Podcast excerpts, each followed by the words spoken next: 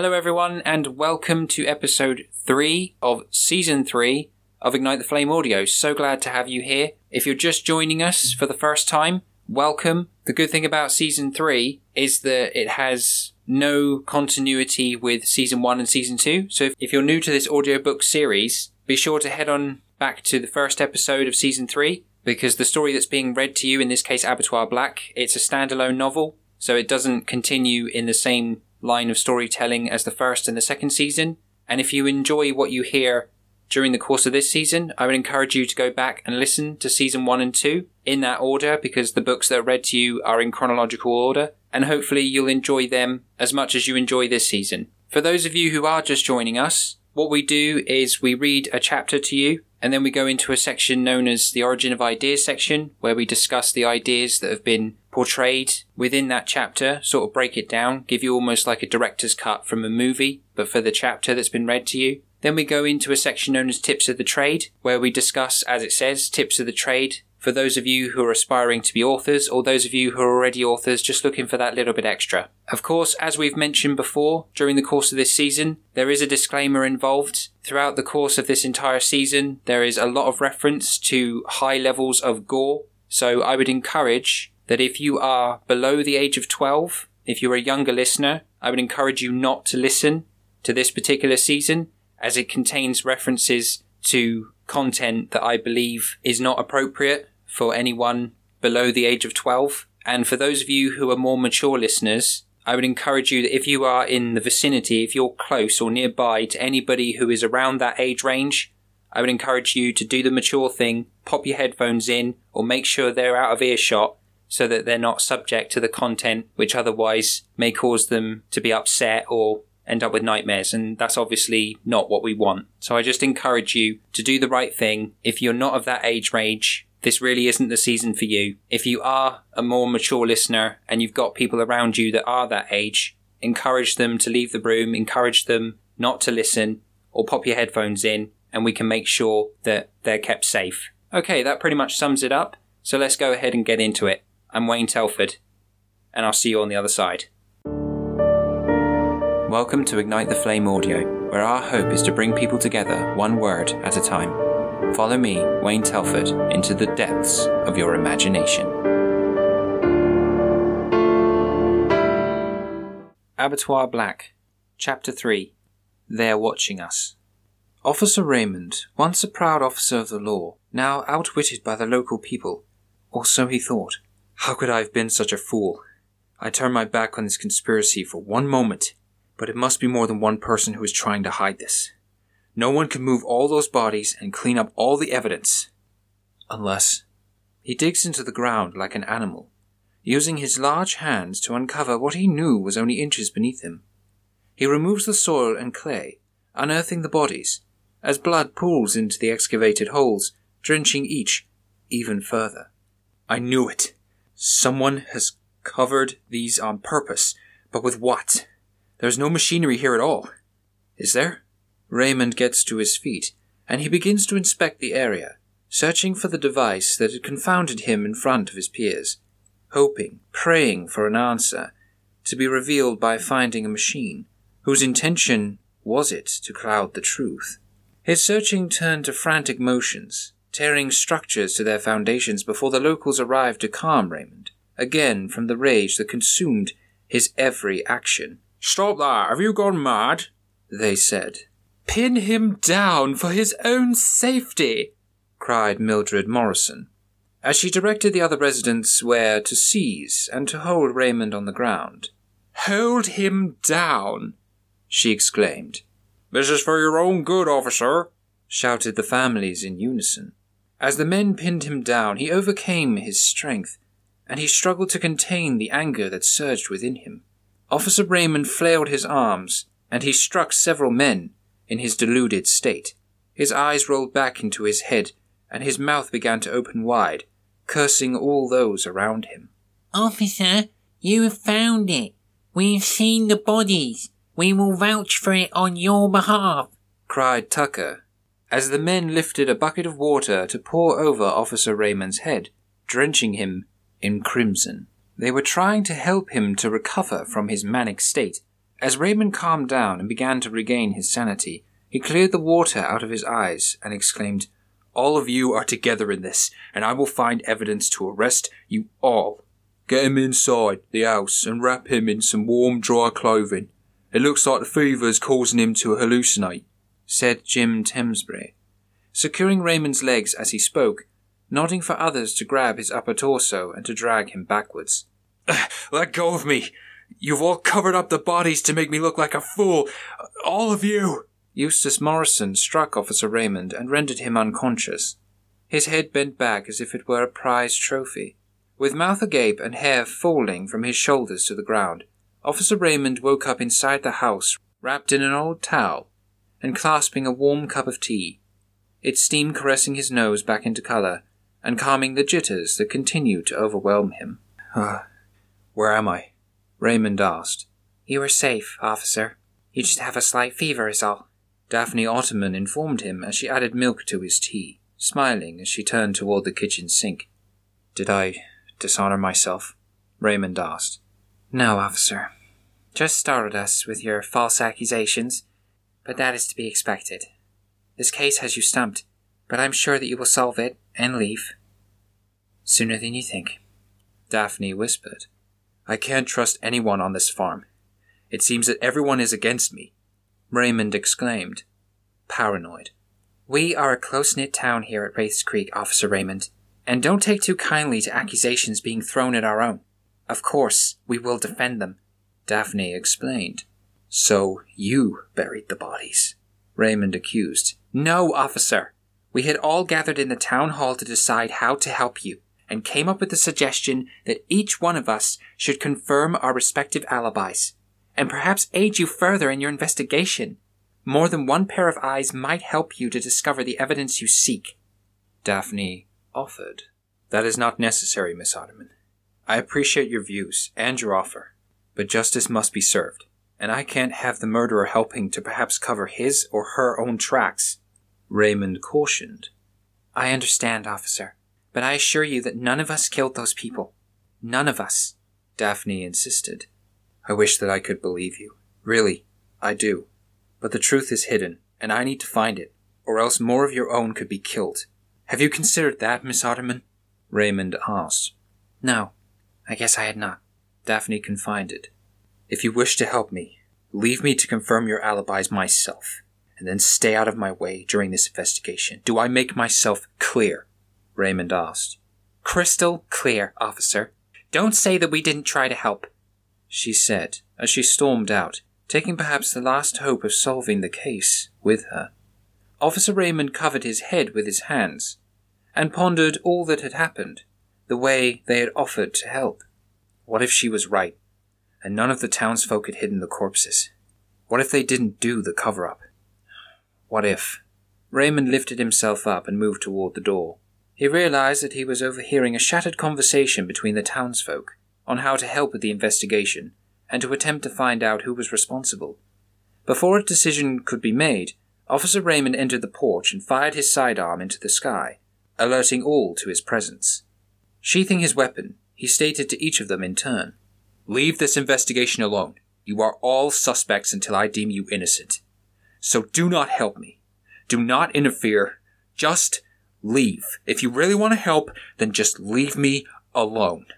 All of them threw him discontented looks and began to leave. They had been banished from their own land in the wake of this supremacist. However, little did Officer Raymond realize that they had their own intentions. Now to check on those alibis and see if they hold water in this case. At this stage, I would welcome an early exit. As Officer Raymond placed his hat on top of his head and began to walk toward his vehicle, he was hoping for the town to accept him one final time his wheels dragged across the dirt and flicked stones into a swirling mass of debris behind his car, destroying the road and the rear of the car in the process. The first job was to check the alibis of the Morrison family, as they moved round the town, which now faced him with a shroud of darkness, as if to reveal everything, yet somehow hide the truth. The car came to a grinding halt just outside the bank, with the sign above it, suspended by chains and pillars. It was raised above the ground on a stone foundation. The bank protected the modest wealth that the town possessed. As the door swung wide open, Officer Raymond summoned the bank clerk from his barrier of steel bars. A small, well groomed man of about forty years of age, with lightly greased hair, to reduce the effect of his balding head, dressed in the finest black and white attire, with gloves to match, stretched his arms and adjusted his waistcoat, before asking, Hello there, sir. May I help you? Yes, I'm an officer of the law, and I'm in the middle of an investigation, Raymond announced, producing his badge as though to boast his authority over a complete stranger. Yes, I can see that. How may I be of assistance, officer? The clerk asked. Do you know of a family by the name of Morrison? Raymond asked. Ah, yes, of course. Wonderful couple with their son Tucker. Yes, they were in here just yesterday, in fact. The clerk recalls. How about ten years ago? Raymond inquired. Well, I must admit even my memory does not stand the test of time. Let's look in the records, shall we? He said, as he withdrew from the bars and hid behind files and drawers, next to a large wall lined with pictures of a financial nature. Ah, yes, here we are. September 1918. Yes, the Morrisons made a payment transaction and withdrew funds for a week's worth of rations in order to attend the local market. Something about pig trotters, if I remember correctly. The clerk confirmed. Thank you, sir. I will be on my way now. Where is the local market? Raymond asked. Oh, just down the street, officer. You can't miss it.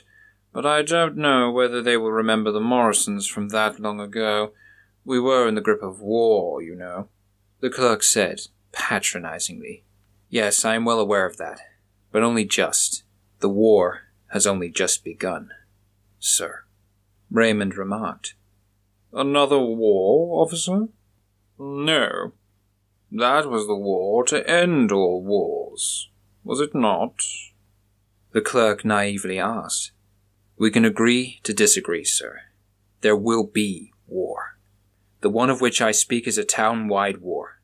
People trying to hide their secrets, and it's a war I'm going to win, if you'll excuse me. As Officer Raymond excused himself from the bank and began to trek toward the local market, to confirm what he had been told, increasing his pace, Officer Raymond distanced himself from everyone around him, not trusting anyone in the choir of deception. Approaching a butcher with blood-stained apparel and meat cleaver in hand, he addressed the plump, sweat-covered man with black, slicked-back hair. Excuse me there, Yes. What do you wish to buy, sir? The butcher replied. I'm not interested. I'm not buying anything. Actually, I was wondering if I could ask you a couple of questions. Raymond inquired. Oh, very well. What is it you wish to know? The butcher asked, continuing to carve meat and hang it in blatant disregard of the officer's attention. Do the Morrison family frequent this shop often? Raymond asked. No, not as much now. During the war they did, always buying pig's trotters. But since then, they've fallen out of favour with customers. Um, we no longer sell them, you see. The butcher explains. Yes, I understand. So the Morrisons could have been here ten years ago, you say? Raymond theorized. It's very likely that they were. Anything else? The butcher asked, impatiently. No, that will be all, thank you. Can you point me in the direction of the floral store? Raymond asked. Certainly. Just behind you, although it hasn't seen a customer in years. The butcher replied. Well, perhaps today will be different. As Officer Raymond attempts to turn, almost catching the leg of the table on which meat was being skewered, alerting the butcher to his intentions and causing him to pull the table leg too, to avoid calamity. Watch out, officer. You could have ruined my place of business. The butcher said snidely. Apologies, sir. Raymond responds. Yes, I'm sure. The butcher grunts as he turns in discouragement. The floral shop was covered in dust with dead and decaying plants in the opaque windows, covered in mold, the paint peeling and the sign barely hanging on its brackets.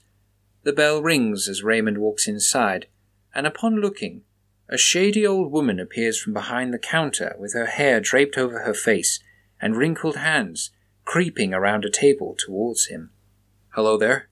I'm Officer Raymond, investigating a murder, and I was wondering if I could ask you a few questions. But of course, my dear officer, come closer and let me see your face.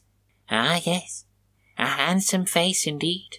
As she raises her hand toward his head, smoothing his cheek, Well then, officer, what do you wish to ask? she muttered. The Morrisons.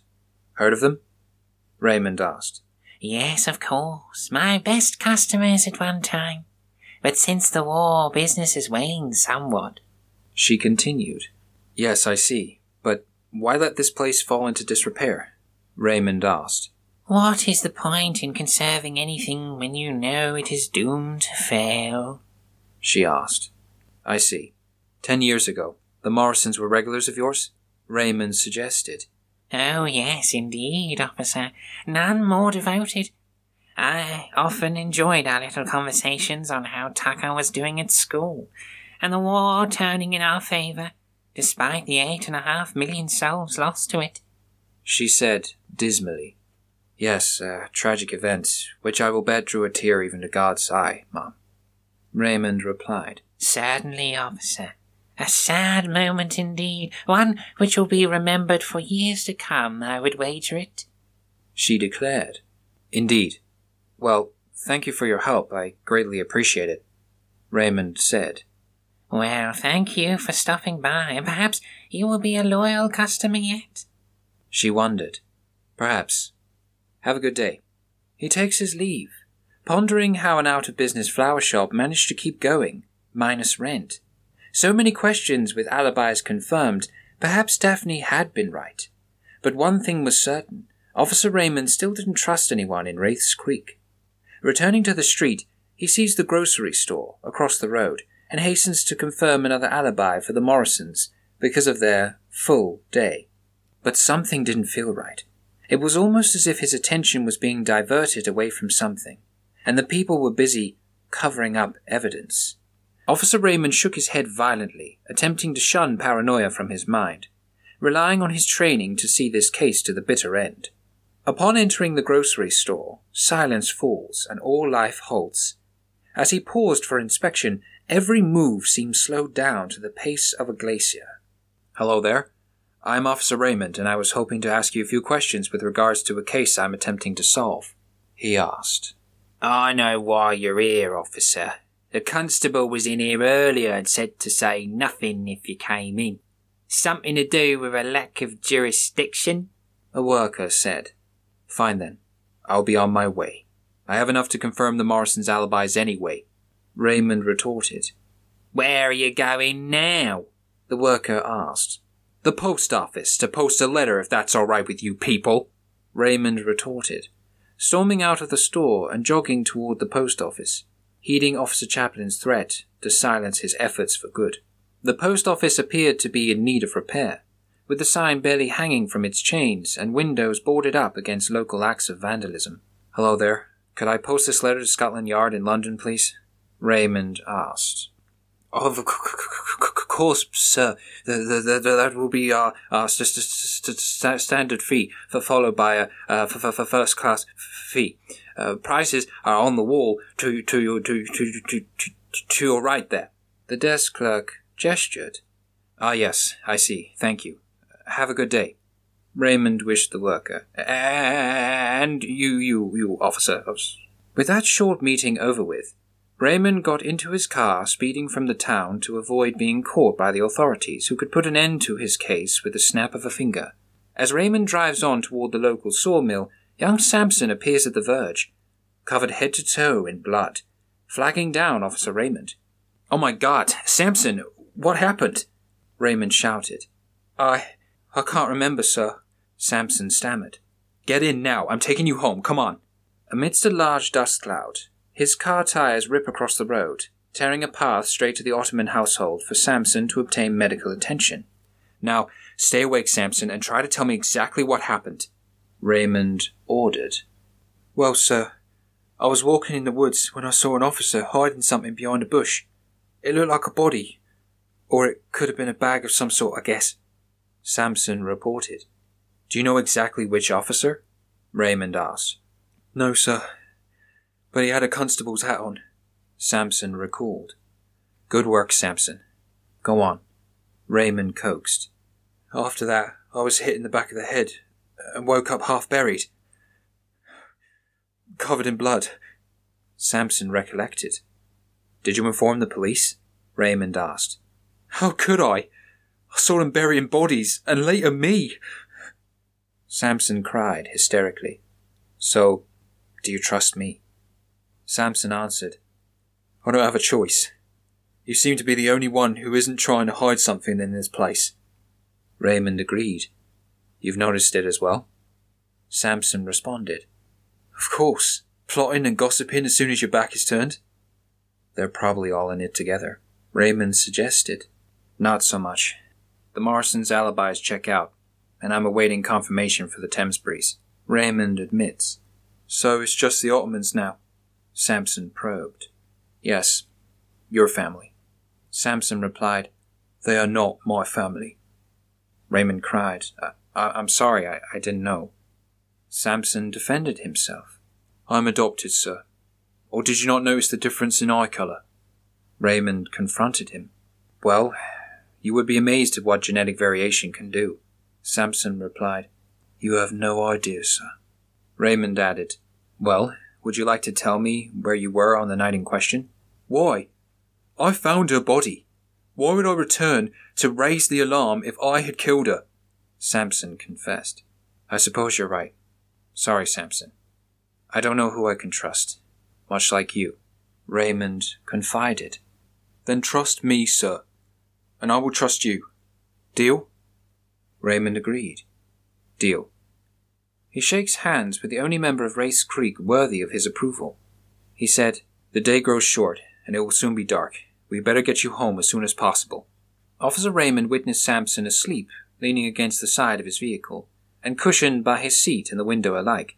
They continued to the house, and, after dropping Sampson into the care of the Ottomans once more, he decided to return to farmland for one last search, especially of the woodlands, now a key part of this town-wide cover-up. Or so he thought. Upon returning to farmland, there was a strange occurrence in the northern paddock, like a trick of the light, a herd of cattle had appeared and were roaming throughout the grounds, trampling all the vegetation in their path with no sign of anyone looking after them. What the heck is going on? Officer Raymond proclaimed, confused, asking himself where they had come from. The car drew to a halt just in front of the paddock. The cattle gazed at him, surveying him as he passed, each one with its own individual stare, sizing him up as if to contend with him for their land. But as Officer Raymond moved towards the fence, he realized something interesting, which would soon become very clear indeed. Your eyes are all bloodshot. Why is that, I wonder? said Raymond, as he reached towards their heads. They moved in a shunting motion, avoiding contact, lest it hurt them, then regrouping only a few meters away, looking upon him with that stare once more. Who brought you here? Officer Raymond asked, expecting them to answer him, as if it were a dream in which he would awaken any moment. Raymond singles out a lone cow, now separated from the herd, and calls it over, reaching out his hand with the promise of grass, but to no avail. Instead, it begins to lick his fingers, and eventually his arm. Knocking the grass to the ground, Officer Raymond pulls his arm away, and the cow nears the fence, as if to pursue. Strange. Very strange. Definitely not afraid of humans, and not animal behavior either. Very strange, Raymond thought to himself. He places his hands upon his lips, and suddenly a cry emanates from behind the barn, and it sounded all too familiar. Officer Raymond, come quick! My God, come quick! shouted Daphne Ottoman. She ran towards him, leaping into his embrace and pulling him toward the rear of the barn. What is it, M- Miss Ottoman? Oh my God. Officer Raymond witnessed the constable hanging from a meat hook, chained to a post parallel to the roof of the barn, its point through his left eye and hooked through the skull. It protruded from the back and dangled his body from the orbit. His corpse, lifeless, still twitched, sending Daphne into spells of dizziness and fainting. Blood began to pour from his mouth and nose, and still trickled from his head, the remains of his eye still visible on his cheek. My God! Set him down! Daphne commanded, trying to find a lever to use to lower him to the ground, so that he may be laid to rest in peace. As Officer Raymond finds the lever, he realizes a terrible truth. C- clean? Wiped clean. Damn it! He raged. What is it? Daphne asked. The lever has been wiped of all evidence, fingerprints, and so on. Raymond noticed. Well, surely you have more evidence, Daphne inquired. That's not the point, Miss Ottoman. It was evidence. Someone has gone out of their way to hide it. One of you, Raymond accused. You still won't trust us. Daphne slapped Officer Raymond across the face and ran out to the open fields, leaving him with more than just a stinging face, but with a conscience to match. Daphne, wait! Fine. Let's see what we can see. He pulled the lever and lowered the constable to reveal a shocking revelation. What is this? Marks resembling hooves? Officer Raymond looked toward the paddock, towards the cows, examining their feet. Every cow had dirt covered hooves, with a slight tinge of red. But surely that couldn't be the case. Could it? Officer, what are you doing? I hear you've upset my wife. Mr. Ottoman complained. I apologize, Mr. Ottoman, but I can't believe that anyone else is responsible other than. Raymond begins. Us. Is that it? You still think it's us? Mr. Ottoman responded. Yes, all right, yes. What do you want me to say, Andrew? Raymond inquired. That's Mr. Ottoman to you, and what's more, you stay away from my family, and especially young Samson. Is that clear? Andrew warned. Yes, Mr. Ottoman, quite clear. But mark my words, I will solve this, no matter who is involved. Raymond responded. Well, I don't care who it is. I just wish that you would hurry up and find them so that you can get the hell out of here. This was a decent town until you arrived. Andrew stated. That's what I'm afraid of, sir. They parted ways, and Officer Raymond crouched close to the ground, looking at the ground and then towards the constable, attempting to establish the cause of death, trying to work out timing and position in relation to the weapon and all manner of other procedures which required more expert knowledge, ones which were not known to the killer. Or so he thought. As Officer Raymond began to carry the body to a clear area to examine it, the cattle began to follow him. They were interested in the kill, pushing and shoving one another out of the way, mooing intensely, as if to demand attention. What is it? Does this not scare you? Raymond asked. Soon after, they became violent and attempted to break the fence down, trying to get at Officer Raymond. He reached for his sidearm, which seemed to pacify their surge of aggression and deter them, and they retreated to the far end of the paddock. That was weird, I must say. Officer Raymond sheathed his weapon, and they all reacted simultaneously to a command, herding them to a subsection opening into a separate compartment. As Officer Raymond gave chase, he realized that the cattle's compliance might be another distraction, and so he returned to the body, trying to salvage what little he can from it. Upon turning around, he noticed that the cattle had disappeared into a section which he had yet to explore, though what lay there, he would soon come to realize, was not for the faint of heart. Officer Raymond studied the constable's body in the growing light, determining any information which might incriminate any one of the multiple suspects. In a futile attempt to thin them down to a single culprit, he realized something. Eureka! It was definitely a cow's hoof that had delivered the series of marks, but it was not the instrument of killing that appeared to be blindingly obvious. uh, if you'll pardon the pun. I did not pardon such a twisted sense of humor, but how was he to know I was listening? Meanwhile, the residents began to return, and to surround the lifeless body which now lay before them. It was irrefutable evidence that something weird and horrifying was happening in their once peaceful town. A darkness had been awakened, and people were being killed as a result. But on whom did the blame fall? In the eyes of the locals, it was Officer Raymond, and to him it was a town-wide conspiracy. Each theory was ridiculous in its own right, but inevitably myth and legend would give way to truth. Very well, I am tired of fighting. Someone is killing your people. Don't you care about that? Raymond asked. Of course we do. We just need to know how to convince you that none of us are guilty, the residents complained. I need to run a few tests, said Raymond. That will prove it one way or another. Then I can trust you. I apologize for my actions, but you can see the seriousness of this. Another person has been killed, and until I stop this psychopath, more will die. So what do you say we put our differences aside and work together to catch this mass murderer?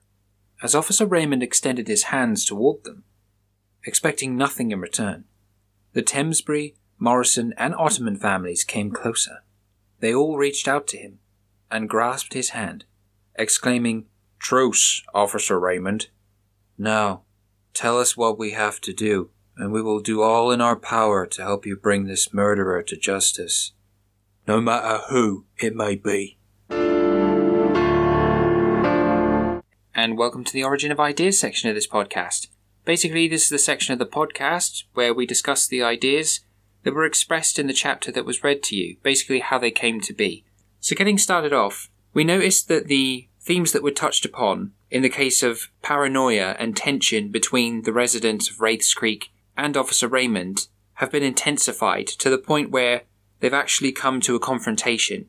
Now, this is basically expressing the point that when you're building tension in your story, eventually it's going to come to a head. It's going to come to either a confrontation or where one side decides to back down. And we sort of experience both of those scenarios within this chapter. In the start of the chapter, we see that mass hysteria and paranoia consume Officer Raymond to the point where he's kicking and screaming and flailing his arms.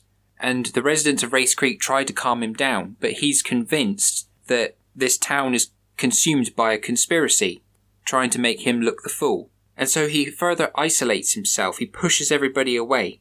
But then toward the end of the chapter, he's more willing to give them a chance. He's willing to let bygones be bygones and sort of shake hands and say, right, okay, I can't do this without you.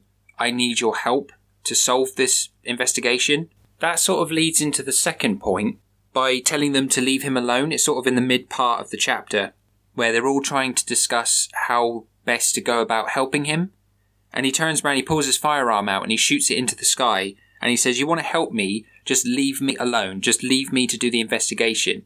And it, he quickly realizes that that's the wrong thing to do. But it sort of shows as well the fact that everything he's done up to this point, he's tried asking the residents for help. And their reaction has been, we don't want to help. We, we don't want anything to do with the investigation. The town was a decent place before you arrived. And he sort of takes that attitude on board and turns around and says, okay, fine, you want it to be that way, then that's how it's going to be. The third point is the town seems to be in disrepair. It seems to be in a state of ruins, and yet there's no payment being made. There's there's no demolition or anything along those lines. And that's reflected by the people having slight oddities as well. We are introduced to the town, specifically the people in the town, and we meet a collective of characters which are all unique in their own specific way, but they sort of have an oddness about them. It's almost like something's not quite right. And again, this ties in with the theme that we've been experiencing throughout this story the sense of the uncanny, that something doesn't feel quite right. And it's just another way that you can encourage that theme by having your town and the people of that town have something strange about them. You know, make the environment beg the question how are these buildings still there? If they've fallen into disrepair, if they can't pay the rent on a building, in normal life they would shut down. Other businesses would move in their place, or it would be knocked down and reused. But it hasn't happened in this case. Why is that? It begs the question. So it encourages mystique about the area, and also it contributes to the uncanny, as we've mentioned several times before during this book. The fourth point is sort of a historical reference because during this time we notice that rations are still in place and we're introduced to the fact that pig's trotters are still considered a delicacy. Now, the research from this comes from my great grandparents because uh, they were alive during the times of the Second World War. My great granddad actually fought during the Second World War in the Navy. And quite often I remember going round and he would tell us stories about what life was like. And pig's trotters was a reoccurring thing the fact that even long after, you know, I think it was for something like 15 years after the end of the Second World War, rations were still in place because of how much financial debt the country was in, uh, for England, that is. And, you know, nothing went to waste. You know, this was a, a generation that nothing went to waste. And people would often go down to the local market and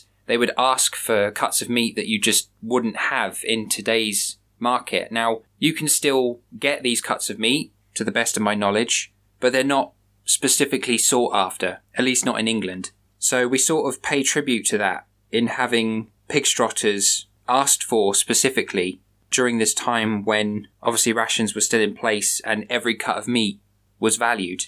The final point is that we're introduced to the animals of Wraith's Creek and their unnatural behaviour. Now, what we notice is that they're not afraid of humans. These cattle are not afraid when Officer Raymond comes close to them. At first, they're sort of weary. They sort of back off, they regroup, and they stare at him from afar. But then he attempts to feed one with grass and it knocks it out of his hand and it starts licking his fingers and then licking his arm and then it seeks to pursue him. And obviously, when they discover the body of the constable and he's moving it so that he can perform an examination, the cattle seem interested in the body instead of being dissuaded. Most normally, when animals are around death or they can sense death, they scatter in the opposite direction, even if they are domesticated.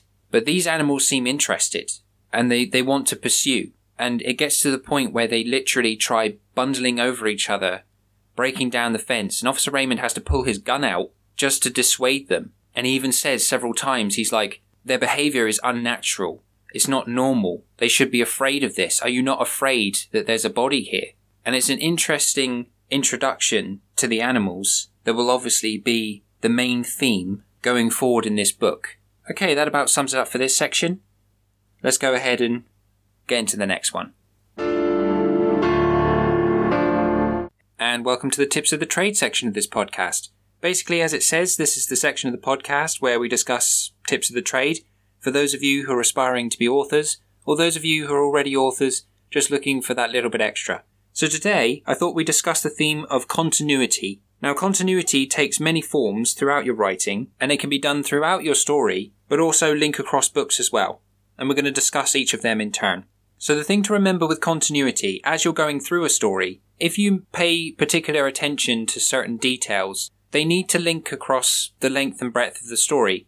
So for instance, if you have a particular section where, let's say, you're involving a weapon, if you know particularly how many bullets that weapon contains, it's good to have that continuity throughout the story. The same as if you're writing a murder mystery or a thriller and you have specific evidence leading to specific suspects. I would advise that you keep a tab on those specific details because even though it seems really specific, it seems like you'd have to be really picky to notice those kind of details. It's those details that just help for the immersion. It helps the reader to believe that this fictional world you're creating is somewhat set in real terms, despite the fact that it's made up. So little details like how many bullets would there be in a weapon and evidence linking up to specific suspects. And then at the end, when it's all revealed, those items are then linked to those suspects and that's what is then determined for catching the killer.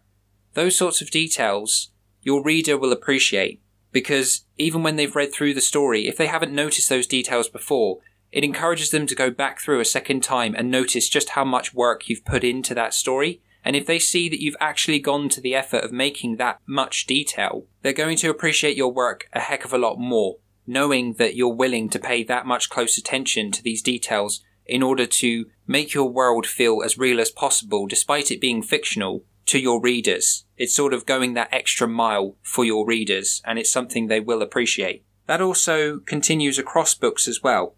So if you have specific characters, whilst you can change the character's journey, the character's arc across novels, so for example, in the first book, you might have them discovering themselves as a character, and then in the second one, they sort of have a conflict of who they are, and then in the third novel, they've discovered that the path they were on before isn't quite the one they want to go to and they decide to choose another one. Whatever it is, you can change arcs and you can change characters' journeys throughout the story.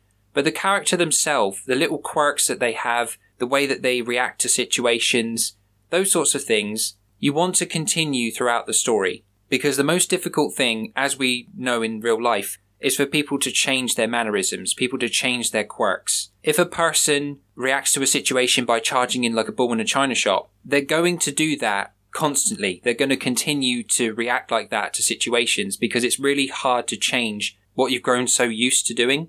It's almost like trying to change your nature, which is a really difficult thing to do. And even though it can happen, the more likely scenario is that that will take a long time. So if you are hoping to change the character's mannerisms, it would be over the course of a series of books. It wouldn't just be from book one to book two and they've completely changed. They're a completely different person. Unless a long period of time has taken place between those two books, in which case, yes, you can then argue the point that they would have had enough time to change. So continuity is basically one of those things, like I said, where your readers will really appreciate it, whether you have it continue throughout a book or whether you have it continue over a series of books. These are the specific details that your readers will look for and they will appreciate going forward because, as I say, it shows that you are dedicated to your craft enough to go through and nitpick through these fine details, sort of go through your own manuscript with a fine tooth comb and noticing these details that would make an otherwise fictional world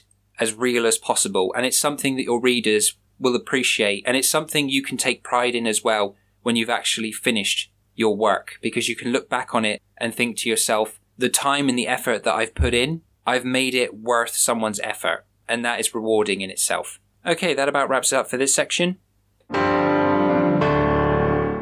And that sums it up for episode 3. Once again, guys, thank you for tuning in. Really means the world to us that you would take time out of your otherwise busy schedule to make us a part of it. Of course, we'll endeavour to include all the links to any of the references mentioned in the episode down below. So if there's any information that's been mentioned during the course of the episode that you're interested in, be sure to head on over to the links. Right now, we're just going to take some time, as we have been doing over the past couple of seasons, just to promote a project that's been done by a personal friend of mine, Brandon Taylor, known as Taylor's Trades. Basically, what this is, is it's a middleman service, sort of like a courier service, that allows you to buy, sell, or trade safely across the entirety of England. We'll include the links to Brandon's various different sites on Facebook, Instagram, and Twitter. You'll find them in the links below. He's delivered over £400,000 worth of goods already and has over a thousand references, the majority of which are positive reviews. And as we've mentioned before, he goes all across England, allowing you to buy, sell, and trade goods completely safely with this middleman service. And this is done to promote community as well as giving you the opportunity to buy, sell, and trade your goods without having to worry about taking care of shipping and packaging, those sorts of things yourself. What Brandon offers is a trusted courier service that allows you to buy, sell, and trade your goods from one party to the next. So if that sounds like something you're interested in, be sure to head on over to those links and pop Brandon a message, and I'm sure he'll be happy to hear from you. Okay, guys, once again, thank you so much for tuning in. Whatever you're planning on doing today, as always, go ahead and smash it. Always try your best. Know that your best is always good enough. I hope you have a wonderful day and an even better week. I'm Wayne Telford, and I'll see you next time.